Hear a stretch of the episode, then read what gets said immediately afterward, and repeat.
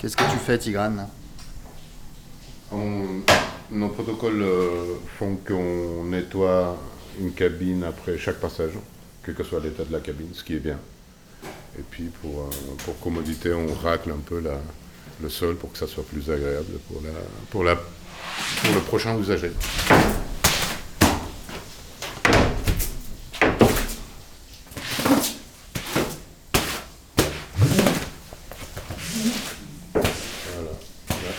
La cabine elle est prête à être réutilisée. Là, je vois qu'il y a une. On peut s'asseoir dans les cabines. Et euh, il y a un Ouais. écriteau où on peut rester que 20 minutes à l'intérieur. Ça veut dire que Oui. le- le- l'eau se coupe euh, à partir de 20 minutes. Alors, l'eau se coupait avant. Avant, le système qui était choisi dans- sur ce site, il y avait des jetons. Donc, vous faisiez l'acquisition d'un jeton, vous y allez, et donc vous aviez un, un, petit, un petit boîtier à l'intérieur de chaque cabine qui coupait effectivement l'eau chaude euh, au bout de 20 minutes. Avec un minuteur, c'était un minuteur. hein. Aujourd'hui, il n'y a plus ça. Donc, c'est une info formelle pour les usagers, mais il n'y a personne de.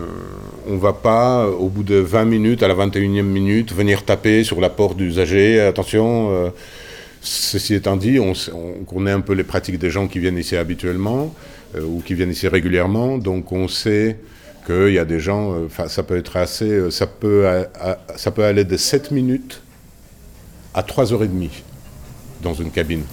Les jours où on a, où on a un flux, euh, on aimerait bien ne pas avoir trop de... Parce que là, ça, ça peut squatter. Le froid, euh, l'hiver, bah, ça fatigue en fait. ça fatigue le dos pas mal. Euh, donc les gens, les gens, ils peuvent même dormir euh, à un moment donné dedans. Enfin, on a eu vu ça.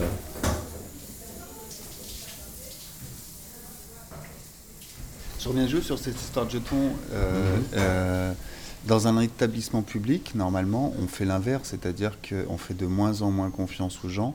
On rajouterait des jetons et encore des jetons avec des minuteries et des, des- des sortes de portes automatiques qui fermeraient, s'ouvriraient toutes seules. Tandis que là, c'est l'inverse. Bonne remarque. Ben, je sais pas, mais il y a une espèce de ce bain douche euh, là-dessus, c'est une anomalie à plus d'un titre. C'est-à-dire que effectivement, au lieu d'avoir euh, ce qu'on observe autour de nous, euh, euh, une réglementation de plus en plus galopante de la vie pour notre sécurité, bien évidemment, hein, les arguments massus, euh, eh ben on va un petit peu à contre-courant de, de tendances générales euh, là-dessus, euh, en faisant confiance aux usagers. On est devenu gratuit. C'est-à-dire qu'aujourd'hui, vous avez de plus en plus de choses qui sont payantes. Et ça crée euh, un rapport humain quand même entre vous et les usagers, entre vous, les gens qui travaillent dans les bains douches, et les usagers, forcément. Ça, par contre, comment dire, il, il y a toujours été. Il y a toujours été. Bon, je ne suis pas là depuis 1934, bien évidemment, mais il y a toujours un rapport humain. Ce qui est, euh, assez euh, contre-intuitif. C'est-à-dire que dans un lieu qui traite de, quant à soi, de l'intime, on aurait pu croire finalement que euh, pour que, pour que l'usager se sente à l'aise, il faudrait que le personnel soit invisible hein, pour, ne pas le stresser davantage, pour ne pas... Et puis finalement, non, ça passe... euh, il y a toujours une interaction. Alors, bien évidemment, il y a, une distance qui est salvatrice pour l'usager et pour l'équipe. hein. Euh, plus pour l'équipe parce qu'on est 6 et, en face, euh, ils peuvent être 100, 150, 200, avec des pointes à 250. C'est arrivé ici. Mais c'est une constante, par contre. Le rapport humain est une constante. Mm.